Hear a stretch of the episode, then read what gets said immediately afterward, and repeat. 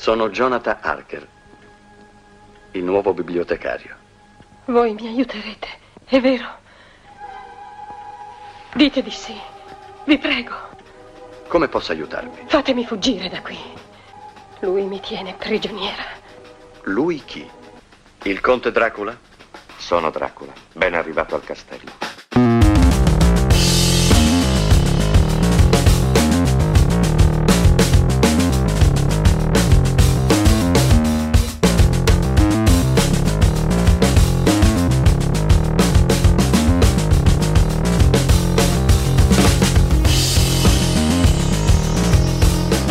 Radio Popolare, Popolare Network, buonanotte da Maurizio Principato, benvenute e benvenuti al nuovo appuntamento con Stile Libro Cultura in Movimento. Ecco, io dico sempre buonanotte, ma lo sappiamo, la trasmissione c'è chi lo ascolta in diretta, c'è chi ascolta i podcast disponibili dal giorno successivo, cioè tra poche ore, nella pagina Stile Libro all'interno del sito di Radio Popolare, quindi mi limito a salutare e iniziare questa trasmissione insieme facendo gli auguri o ricordando i compleanni di persone che sono nate in questo 24 di febbraio che è appena cominciato. Partiamo da Giovanni Pico della Mirandola che nacque il 24 febbraio 1463. Il 24 febbraio nacque anche Steve Jobs nel 1955, Steve Jobs è morto nel 2011. Il 24 febbraio nacque anche il pianista Nicky Hopkins che nel corso della sua breve ma intensa carriera suonò con gli Who, con i Kings e con i Rolling Stone. Se ricordate il brano We Love You, il pianoforte di quel brano lo suona proprio Nicky Hopkins che nacque il 24 febbraio 1944 e morì nel 1994, mentre invece è ancora vivo e si dà da fare il chitarrista e bluesman George Thorogood che insieme ai suoi Destroyers ha pubblicato decine di album vendendo anche in maniera consistente più di 15 milioni di copie di dischi vendute nel mondo per questo musicista, chitarrista e cantante, nato il 24 febbraio 1950 e dopo aver esaurito la parte che riguarda gli anniversari di nascita o i compleanni, vi introduco alla puntata di questa notte, una puntata che musicalmente sarà scandita da brani che ci riportano a un country di confine o al gothic country che è un sottogenere del country alternativo o alternative country in cui si vanno a miscelare, oltre alle sonorità tipiche del country alle modalità tipiche del country, anche il gospel e il blues. È stato definito in molti modi anche come gothic americana, come southern gothic, Denver sound. Insomma, è un country un po' più oscuro e perché noi indulgeremo su questo genere questa notte? Beh, lo scopriremo a mano a mano che vi rivelerò i contenuti della puntata.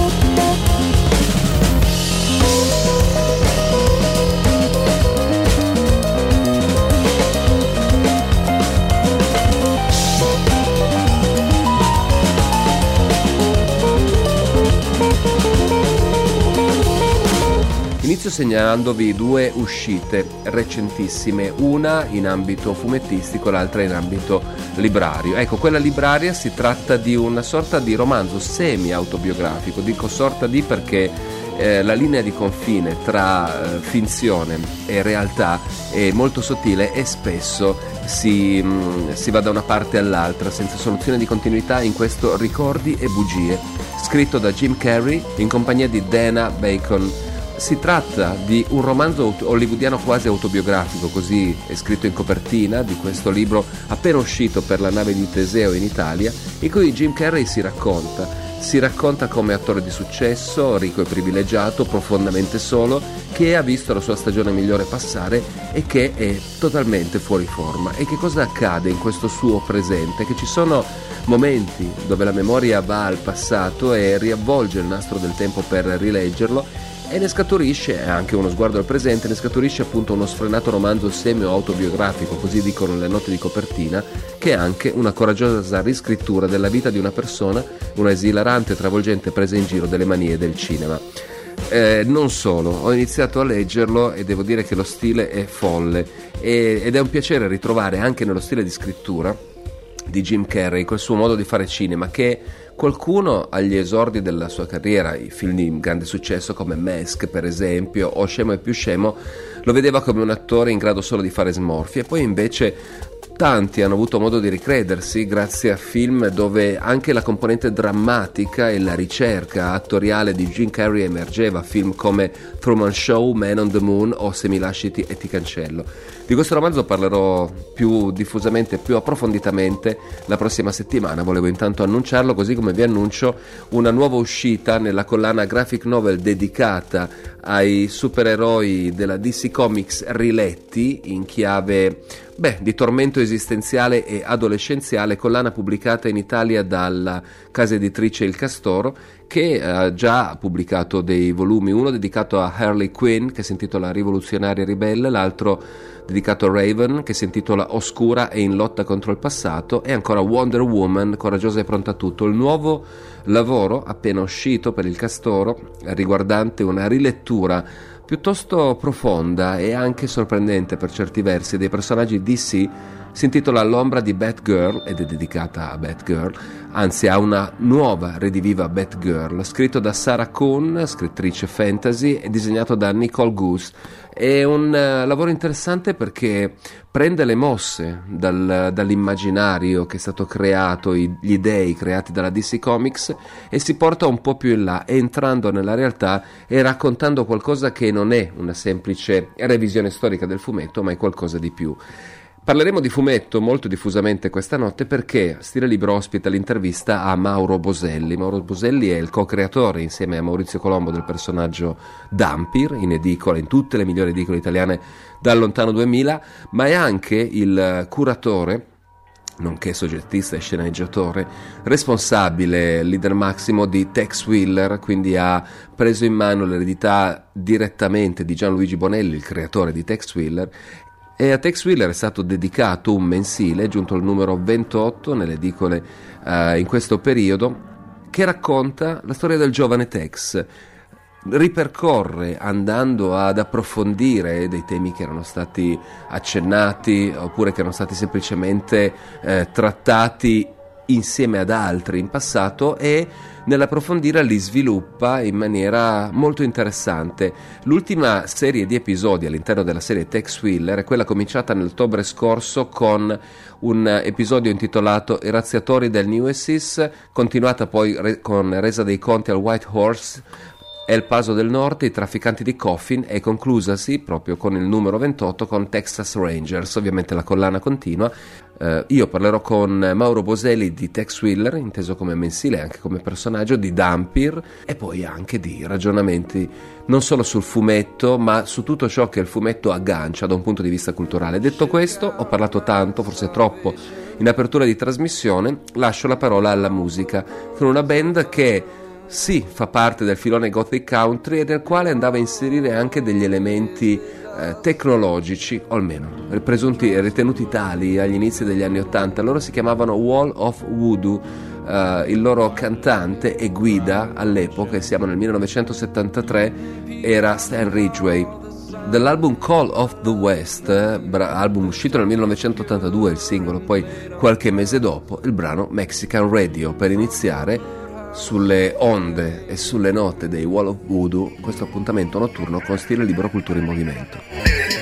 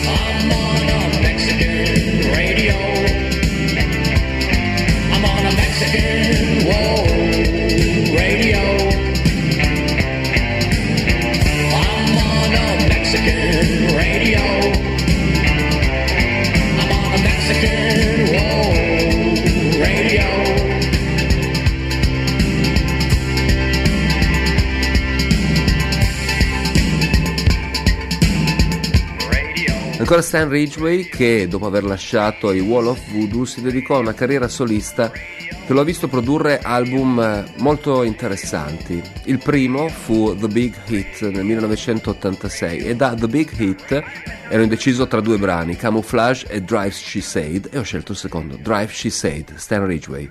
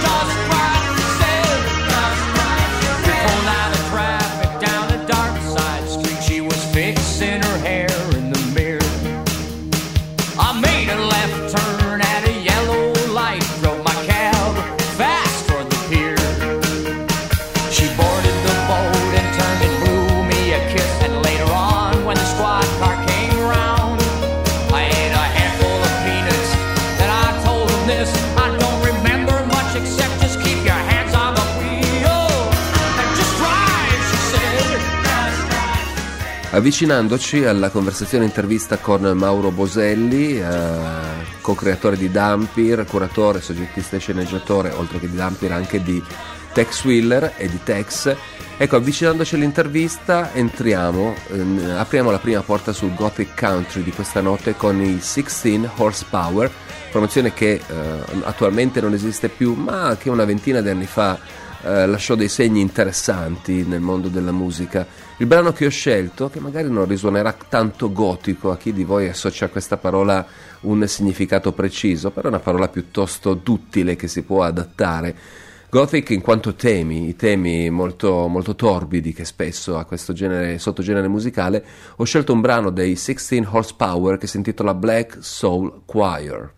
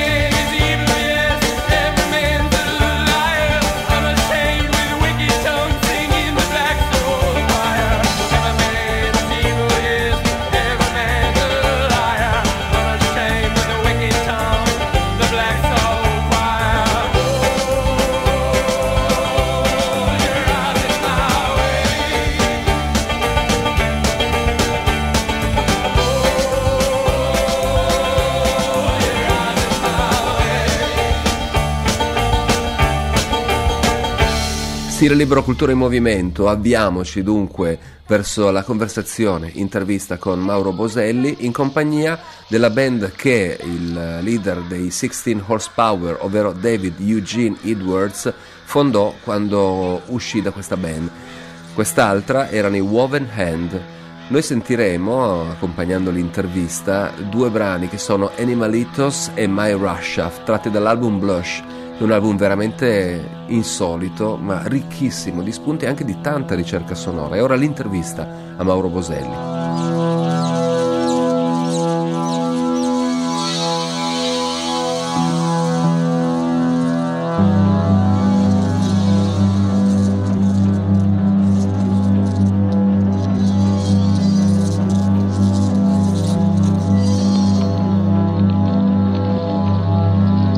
Mauro Boselli ospite a Stile Libero questa notte per parlare del mensile Tex Willer, giunto al numero 28, che nasce con eh, dei presupposti. Qual è il presupposto che sta alla base del mensile Tex Willer? Chiedo a Mauro Boselli. Beh, innanzitutto Tex nasce come fuorilegge all'inizio della sua carriera nel 1948, è così che viene presentato nelle prime strisce, è così che ha colpito l'immaginazione dei lettori di quell'epoca appena usciti dalla guerra partigiana, dalla seconda guerra mondiale. Eh, ehm, il fatto che poi rapidamente diventi un uomo di legge, anche perché lui aveva già insito questo senso morale, è un personaggio positivo naturalmente, non toglie che eh, gli rimane un po' attaccato quello spirito mh, anarchico e ribelle eh, che aveva all'inizio, che Bonelli gli ha dato all'inizio. Quindi è un uomo di legge un po' sui generis. Chi non lo capisce pensa che sia uno sbirro, e questo sono i cattivi a definirlo così, ma in realtà lui è, è, persegue non la legge degli uomini ma la giustizia, un suo ideale di giustizia che è superiore, per cui si mette dalla parte dei deboli, degli oppressi, delle tribù indiane. E quindi il fatto che lui all'inizio è fuori legge, è fuori legge la maniera in cui erano fuori legge certi banditi italiani, sardi, corsi eh, eh, della tradizione letteraria e romantica che chiaramente erano banditi come Zorro e Robin Hood per difendere i poveri dalle ingiustizie. Quindi Tex vendica la morte del fratello e automaticamente per questa faida diventa un fuorilegge.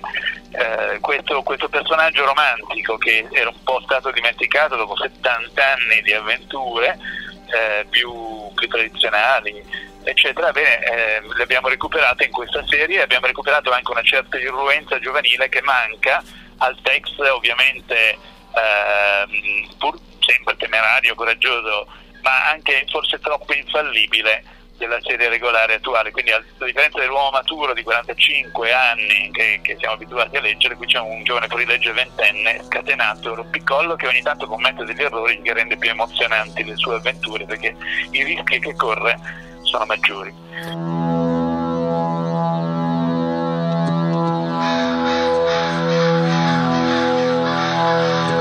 Mauro Boselli, in un saggio che si intitola Formicai imperi cervelli, introduzione alla scienza della complessità, il ricercatore Alberto Gandolfi scrive: In un sistema complesso le relazioni fra gli elementi diventano più importanti della natura degli elementi stessi. Io trovo che in Tex Wheeler eh, tu hai sintetizzato molto bene le motivazioni e anche le ragioni che stanno alla base di questo mensile, ma in Tex Wheeler ci siano entrambe le cose, perché 70 anni di un personaggio sono un'evidente complessità da un punto di vista strutturale e narrativo. Le relazioni dei personaggi lo sono allo stesso modo e negli ultimi 5 numeri di Tex Wheeler, quelli che vanno dal 24 al 28, noi assistiamo alla relazione con un flashback onirico di Tex con i suoi amici e con il mondo che comprendeva ancora, vedeva ancora vivi suo fratello Sam e suo padre Ken. Ma anche poi vediamo il confronto con i nuovi amici che incontra, come quello che diventerà per qualche tempo il suo alter ego, quasi una coscienza morale però più cautelativa che Jimmy Jones. All'interno di questo sistema complesso, le nuove avventure di Tex vanno a colmare dei vuoti del passato o cercano di aprire delle nuove sfaccettature sul personaggio? Beh, intanto si stabilisce un dialogo tra il text giovane e quello del futuro, perché noi vediamo in, questa, in, queste storie una specie di romanzo di formazione in cui lui variamente prende coscienza di certi aspetti della, del, dell'esistenza che gli serviranno per la sua carriera futura. Capire perché Tex si comporta in un certo modo, perché ha fatto certe scelte, oltre all'educazione paterna e quella del suo mentore Gunny Bill, è derivato anche da queste prime avventure giovanili in cui per esempio eh, finisce in una guerra sbagliata, quella con i Seminoles, oppure incontra un uomo politico destinato a un grande futuro come Abraham Lincoln e assimila le sue idee. Quindi voglio dire, e poi incontra per la prima volta il mondo dello spionaggio eh, tramite Mephisto e, i suoi intrighi e chiaramente si mette contro questo tipo di eh, lotta nell'oscurità, lui è una, una, specie di eroe ovviamente positivo solare. Quindi tutte queste cose eh, entrano in corrispondenza anche col futuro perché adesso noi abbiamo stabilito un dialogo che per il momento non, non è ancora così definito perché le storie le stiamo scrivendo ora tra la serie Tex Wheeler e la serie classica perché alcuni dei personaggi, quelli che non moriranno nel frattempo che alcuni moriranno, questo rende forse più emozionante e eh, imprevedibile la situazione, questi, alcuni di loro torneranno poi nella serie classica, così come alcuni personaggi della serie classica, vedi Cochise, compaiono più giovani nella serie Tex Wheeler, quindi c'è un dialogo no? tra, tra queste due, quindi gli universi sono due, ma sono universi in due dimensioni di, eh, differenti temporali, un po' come voglio dire nel fumetto classico esiste per uh, Superman, no? che ha una sua, una sua, identità giovane una sua identità matura. Mm, oppure Blueberry, idem. Eh, la serie di Tex si, si differenzia per il fatto che queste storie sono comunque in stretta continuity, quelle di Tex Wheeler, e quindi danno una certa continuità anche alla serie tradizionale che invece è libera da queste storie.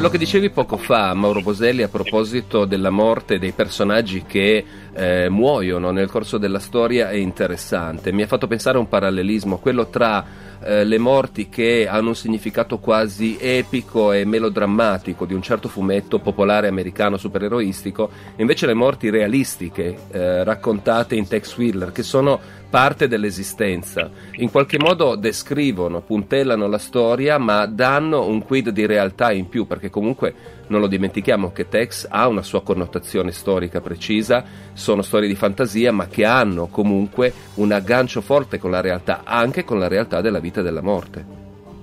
Certo, ehm, in alcune delle storie ehm, antiche, diciamo degli anni 50 e 60 di Gianluigi Bonelli, questo rapporto con la morte è più evidente, alcuni dei co-protagonisti occasionali di Texas alle avventure, anche se sono simpatici anziani, anche se sono bambini, e non li vado a citare le storie perché le conoscono gli iniziati, ma sono dei casi clamorosi in cui eh, il personaggio che è con Tex eh, fa una brutta fine senza che lui possa impedirlo e questa è la realtà. Tex quindi non è ancora così infallibile come adesso le sue storie non sono così rassicuranti. Quindi in Tex Wheeler troverete, già è successo ma succederà ancora, che alcuni di questi personaggi che ci accompagnano per qualche numero eh, o per qualche anno addirittura possono fare una brutta fine. Alcuni invece no, e quelli che non, anche perché sono personaggi magari storici come eh, il bandito mh, patriota Juan Cordina o il capo di Chiricava Cheese oppure la, l'agente Pinkerton in Gornella Kate Warren, beh, questi dureranno ancora perché sono personaggi storici e eh, vengono accompagnati anche eh, in futuro. Per esempio Kate Warner tornerà in un texone che sto realizzando con Dotti. Cocis naturalmente è già un personaggio della serie ehm, e così via. E qua in Cortina, per esempio, in questo senso di dialogo che ho, che ho detto tra il passato e il futuro compare in una imminente storia di Wheeler eh, disegnata da eh, Brindisi e riapparirà anche però nella serie regolare 20 anni dopo eh, in Messico ehm, da, da, da, uomo maturo, insomma con Tex maturo, per cui c'è questo dialogo che abbiamo detto tra, tra i, vari, i vari, tempi del personaggio. E appunto questa incertezza per cui Tex ancora deve scoprire se stesso provoca chiaramente più errori da parte sua e anche situazioni ogni tanto non così risolte dal punto di vista, ehm, cioè sono avventurose, sempre leggere, senza drammi eccessivi, ma ci saranno sicuramente dei momenti patetici dove l'amico di Tex morirà.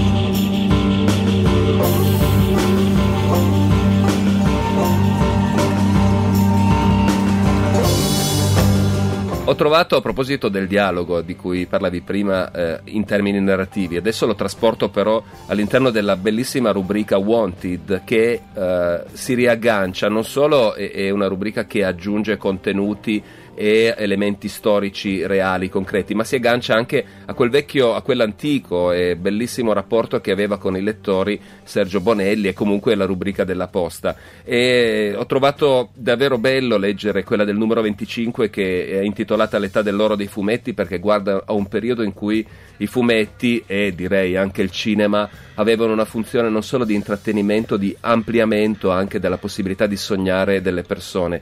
Così come interessante leggere un lettore che dice vorrei tanto vedere il disegnatore Ticci in Tex Wheeler e tu gli spieghi ci sono disegnatori più eh, ci sono disegnatori per la serie regolare e disegnatori per Tex Wheeler. In che modo è avvenuto eh, questo, questa ripartizione? Innanzitutto, eh, sempre ehm, parlando di, di, questa rubrica che tu hai citato, anche lì eh, c'è un dialogo in Tex Wheeler, ancora possiamo parlare di questo, tra il fumetto moderno e quello di una volta, nel senso che Tex Wheeler è un personaggio del 48, noi lo trattiamo in modo moderno, lo vedrai, l'avete visto, ci sono delle ragazze, lui è più libero eh, nel linguaggio, però eh, le avventure hanno una certa carica giovanile che ci riporta a quell'epoca classica epica del fumetto e quindi eh, per quello ho voluto citare questi personaggi e, e, e quest'epoca. E poi ho dimenticato la tua domanda, scusa, volevo dire. ah, era quella, era quella, relativa alla richiesta di un lettore eh, di vedere Ticci. Ah, sì, nella... beh, certo, eh, chiaramente, allora, non è così in assoluto. Mm. Ci sono alcuni disegnatori come Del Vecchio che faranno avanti e indietro, per esempio, tra la serie regolare e quella classica. Alcuni invece ehm, sono stati rullati decisamente per la serie giovane, cioè per Tex Wheeler, sono per esempio De Angelis o Brindisi, perché hanno proprio quella, quella carica mh, in più, quella carica particolare che ci sembra adatta per questo tipo di avventure. Un altro che fa la spola è Piccinelli, Piccinelli eh, che sta preparando adesso un, lui è un, è un disegnatore di Tex eh, regolare, ma sta preparando uno speciale adesso in cui vedremo ritorno, l'incontro finalmente di Tex con Zagor, per cui una, una, cosa in cui vediamo Zagor che è un personaggio un po' fantastico, però calato come lui a volte è nella realtà realistica del West, incontrare i Comanci, Quana Parker, il capo di Comanci e Tex Wheeler. Quindi ehm, alcuni sugli speciali ecco, mi, mi, sento libero di agire, per cui anche Andreucci ha realizzato una speciale, è un disegnatore di Tex regolare mentre sulla serie mensile lavoreremo più che altro con i, disegnatori che mi hanno lavorato per il thriller come Valdambrini, appunto De Angelis e così via. Mm. Eh. Ma è una scelta stilistica per dare un'immagine riconoscibile. Certo. Uh, Qualche anno fa uscì, beh, tre anni fa uscì un saggio eh, di Vibar Cregan Ride che si intitola Il corpo dell'antropocene, sottotitolo Come il mondo che abbiamo creato ci sta cambiando. Ed è un libro che indaga proprio a partire dagli albori dell'umanità sui cambiamenti che l'uomo ha imposto al mondo, ma di cui poi è diventato non solo artefice, ma anche in qualche modo vittima, mettendo tra molte virgolette la parola vittima.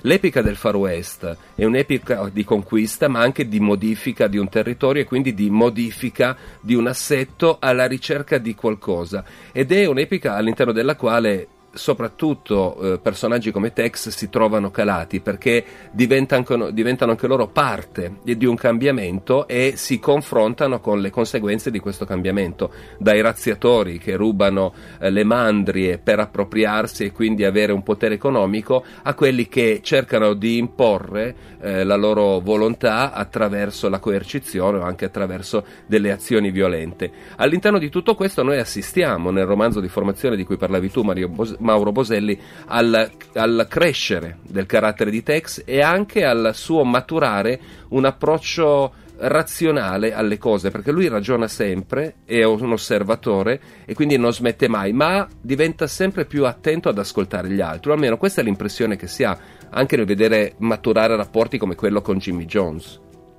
c'è un, un, atteggiamento del giovane Tex che è quello che poi avrà anche in futuro perché lui non è assolutamente è sicuro di sé ma non è assolutamente arrogante o lo è soltanto con i prepotenti ma è capace di ascoltare, capire e di capire anche le debolezze altrui quindi non, non è personaggio duro da questo punto di vista e eh, in, nel corso di queste storie lo si vede, lo si presenta così come è stato presentato da Bonelli in maniera molto più eh, rapida ma sicuramente con queste stesse caratteristiche molti anni fa per cui lui eh, riesce anche a tirarsi la simpatia delle, delle persone eh, e tirare fuori il meglio delle persone. Nella storia di Seminoles eh, i cacciatori uomini razzisti quando eh, riescono attraverso il suo esempio migliorano e così via, altri no perché sono irre- irreparabilmente mal- malati, malvagi, quindi chiaramente vanno eliminati, ma questa è la, la, regola di questo tipo di avventure, la regola del West. Però in realtà mh, la sua disposizione d'animo è positiva. Tex è sempre stato quello nel storia di Bonelli che lasciava andare il pesce piccolo, a lui importava eh, catturare il mandante delle azioni criminali. Il pesce piccolo aveva le sue ragioni per essere coinvolto nel, nel crimine, lui non, non, non è mai eh, inutilmente punitivo giustizialista verso costoro, è un errore. Eh, quando in certe storie, non so da me o da Bonelli, il, lui assolutamente insiste per mandare in galera il poveraccio, così non è, e lo, e lo, lo dice a chiare lettere anche in queste storie, lui non, non, suppone ancora di diventare un ranger, anzi è convinto che una stella eh, gli, gli, chiuderebbe le possibilità, gli chiuderebbe la possibilità di fare la sua vita vagabonda, eh, non sa ancora che finirà eh, in una tribù indiana, infatti quando i Seminoles gli offrono questo, lui rifiuta e dice no mi sentirei legato, però chiaramente questi sono dei momenti ironici perché il lettore conosce già il suo destino eh, apprezza, suppongo, questa specie di controcanto ironico degli avvenimenti. Per quanto riguarda il West di Tex Wheeler, chiaramente dovendo differenziare dalla serie regolare, eh, che comunque sia invece spazio in un West classico che è vagamente dal 1960 al 1990, noi abbiamo dovuto eh, differenziare e storicizzare molto senza essere pesanti, per esempio eh, per, però essendo realistici, siamo nel 1959 più o meno in questo momento, Tex in questi mesi andrà nel Montana, che ancora non si chiamava così, si chiamava Upper Missouri, sul fiume Missouri appunto, e quindi in quel, in quel territorio ci sono solo due eh, posti civilizzati, Fort Benton e Fort Owen, a, a, centinaia di miglia di distanza uno dall'altro, separati soltanto da praterie, montagne e villaggi indiani, e così viene presentato il West di quell'epoca cioè non il West antropizzato del Texas eh, meridionale, ma il West selvaggio di quello che in quel periodo era l'estremo nord degli Stati Uniti, no? territori mm. ancora inesplorati con cacciatori di pellicce, indiani, eccetera. Quindi Tex, del, di Tex Wheeler è calato in quella dimensione storica. Anche il confine col Messico, il Messico in continua guerriglia, è, è, è, è, rappresentato in questo modo. I continui scontri che avremo anche nella prossima storia, in cui vedremo Juan Cortina, sono gli scontri veri di quell'epoca. Vedremo la giovinezza di Cochise, vedremo le guerre che ha intrapreso Cochise contro i messicani e poi, per un incidente famoso, contro uh, la cavalleria americana. Chiaramente Tex sarà in parte al suo fianco. Quindi noi raccontiamo la storia del West di quell'epoca attraverso il giovane Tex Wheeler. As I need it, the morning comes. You speak as no other. Uh, Mauro Boselli, mettiamo a confronto tre generazioni e anche quello di cui si nutrivano tre generazioni, quella di Gianluigi Bonelli, quella di Sergio Bonelli e quella di Mauro Boselli. Nel corso del tempo eh, Sergio, eh, Gianluigi Bonelli, per questioni anagrafiche, era molto legato sia ai libri sia al cinema. Uh, in Sergio Bonelli si aggiunge anche la cultura del fumetto, in Mauro Boselli si aggiunge al cinema, ai libri e quindi alla letteratura e ai fumetti anche un senso di responsabilità, che è quello di tenere insieme tutta la storia. Uh, cosa pensi del confronto tra queste tre generazioni? Che cosa davvero è, è cambiato soprattutto nel carico erculeo che la generazione successiva si trova ad affrontare rispetto alla precedente? Beh, innanzitutto Bonelli forse hai escluso il fumetto dei suoi interessi, ma la verità è che il fumetto in Italia l'ha praticamente inventato lui con pochi altri, quindi è chiaro che è così, lui è stato il pioniere, no? insieme a alcuni altri, insieme a Pedro Occhi, Guido Martina ed altri eh, del fumetto italiano, quindi eh, è chiaro che lui se l'ha inventato, quindi lui ha inventato tutto, quindi anche le cose, le piccole cose che uno potrebbe dire, ah c'è un po' di ingenuità, magari i Navajo non avevano i totem, chi se ne frega, voglio dire, la capacità di inventare questi personaggi, questo mondo epico, di rinnovarlo e di trasformarlo in qualcosa di profondamente nostro è stata tutta sua. Chiaramente il suo immaginario poi si nutriva dei film di Hollywood famosi allora, quelli di Cecil B. DeMille, quelli di Fiume Rosso di Howard, di Howard Hawks, quei film lì, um, e um, di John Ford ovviamente quello è il suo immaginario.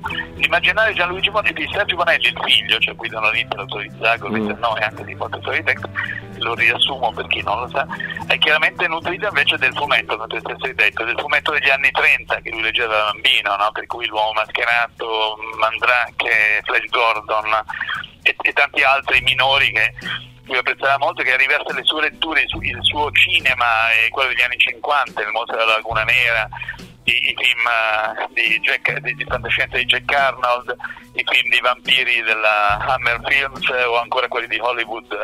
E chiaramente nei, nei, fumetti che lui ha creato e nella sua sensibilità è entrato anche a, a, a, in parte lo spaghetti western degli anni 60 quindi questo è il mondo di Sergio che ha nutrito l'immaginario della Bonelli per tantissimi anni come editore.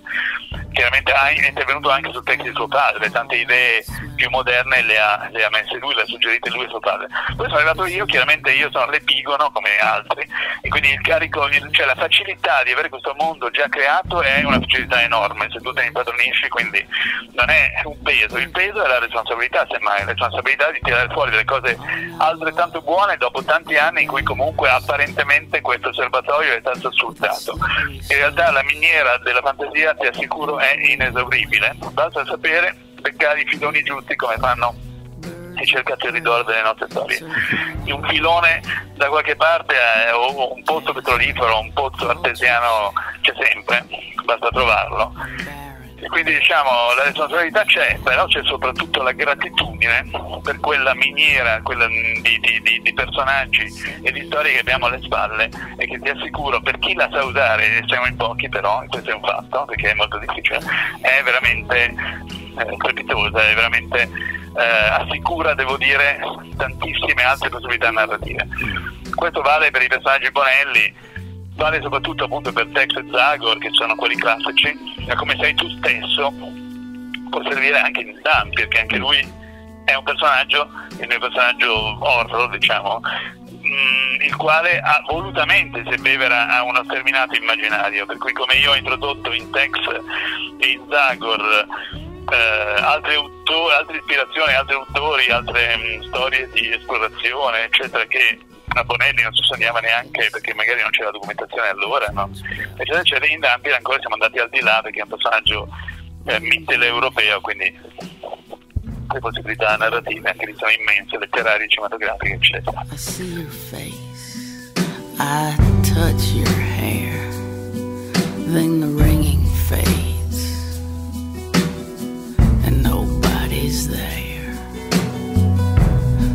falling out of love. is a treacherous thing with its crucible kiss and its ravaged ring,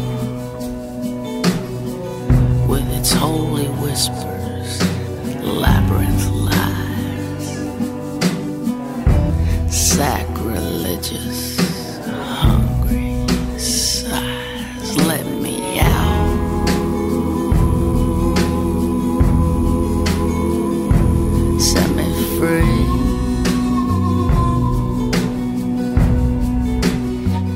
A proposito di Dampir, cosa diciamo del 2021 di Dampir, Mauro Boselli?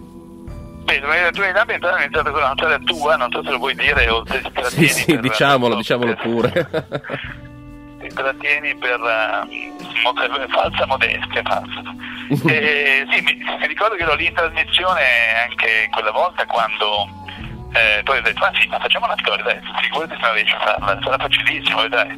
È stato un po' duro perché è difficile scrivere come lo sai, però è venuta fuori una buona storia alla fine. E quindi no, sono contento. Tu dici, tu sei contento? Io sono molto contento, anzi sono felice, okay. voglio proprio usare questa parola. Eh, perché... È una storia basata sulla, sulla musica, per cui è un, pezzo forte, per cui sì. ed è molto dark, molto... Um, gotica anche in un certo senso, ambientata nel nord in Scandinavia. Sì. Beh sì, ovviamente è, è, una storia di Dampir, non è un saggio di, di giornalismo musicale, certo, quindi... Certo. Questa storia per motivi assolutamente dov- legati alla necessità della produzione seriale mm non è uscita appena finita, ma è uscita un anno e mezzo dopo, quindi nel frattempo tu avevi anche pubblicato un altro fumetto molto interessante mm. per le storie, giusto? Sì. E quindi alla fine sei diventato anche uno sceneggiatore di fumetti, un, oltre alle varie altre cose. Eh, vorrei chiederti però, visto che sei il padre di Dampir, ha due padri, ma il padre più... Eh... Ah, sì, Ma hai chiesto cosa sarà nel 2021? eh, Esatto, lo esatto. rispondo. Beh, sì, beh, ci sarà, innanzitutto si spera, pandemia volendo, finalmente l'uscita del primo film di Dumpy che io non ho visto, però non so se era bello o no, so di cosa parla, ovviamente. Eh, ho collaborato un pochino alla sceneggiatura, forse se ce n'è un altro collaborerò di più. Intanto uscirà, si spera, quest'autunno. Mm. Quindi in, in contemporanea uscirà una quadrilogia, addirittura con tutti i disegnatori più importanti della serie, scritta da me che parlerà di origini, antefatti, eccetera, non solo di Dampir, ma anche Arlandraca, ma anche dei suoi amici e dei suoi eh, assistenti e di alcuni antagonisti. Per cui questo è più che altro e nel frattempo ci staremo sicuramente oltre alla tua storia ci saranno altre storie si spera gradevoli che ci accompagneranno da qui all'autunno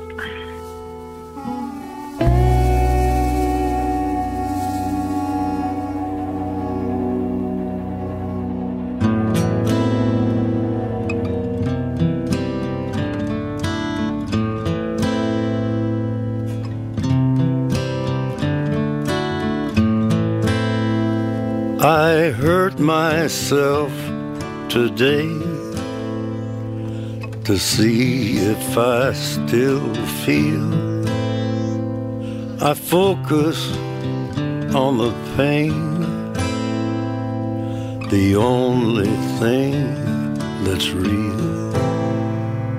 The needle tears a hole the old familiar sting. Try to kill it all away, but I remember everything. What have I become? My sweetest friend everyone I know goes away in the end. And you could have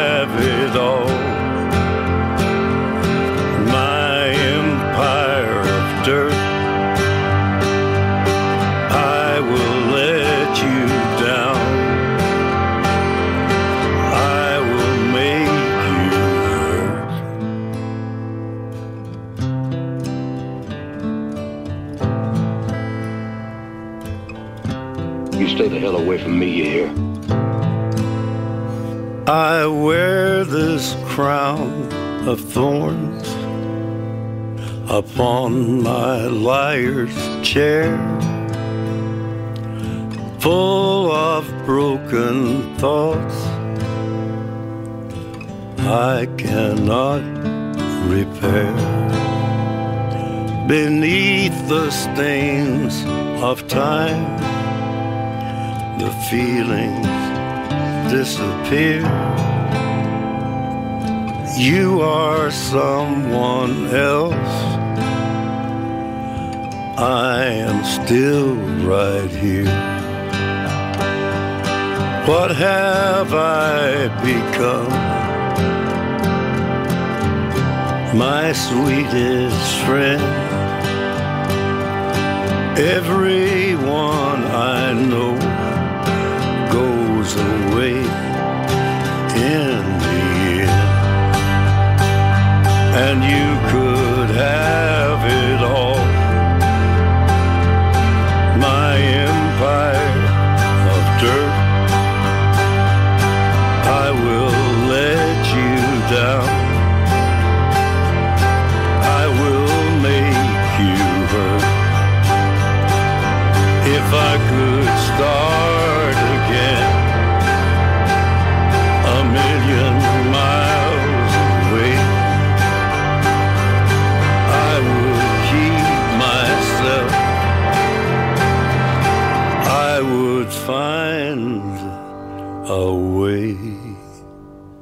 dopo la struggente interpretazione di Heart eh, a cura di Johnny Cash, eh, brano di Trent Reznor, ovvero Nine Inch Nails, torniamo nelle nostre perlustrazioni notturne del Gothic Country con gli Slim Cessners Auto Club. Il brano si intitola Americadio.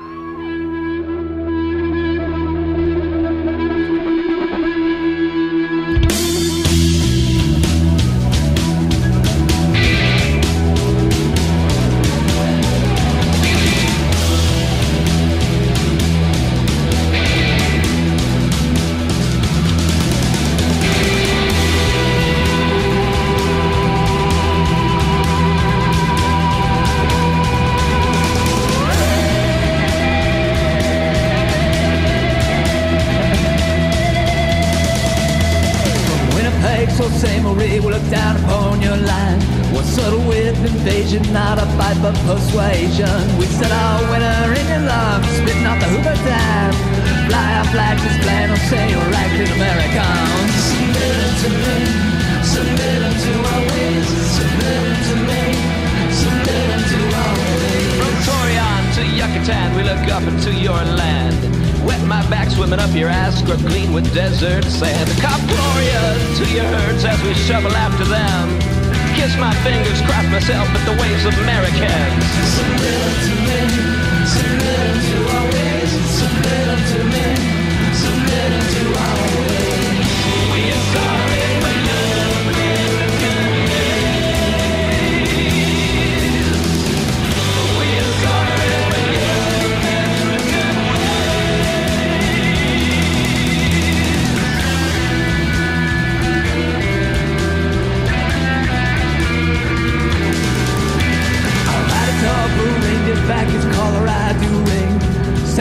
How you treated us, this pain to you I bring.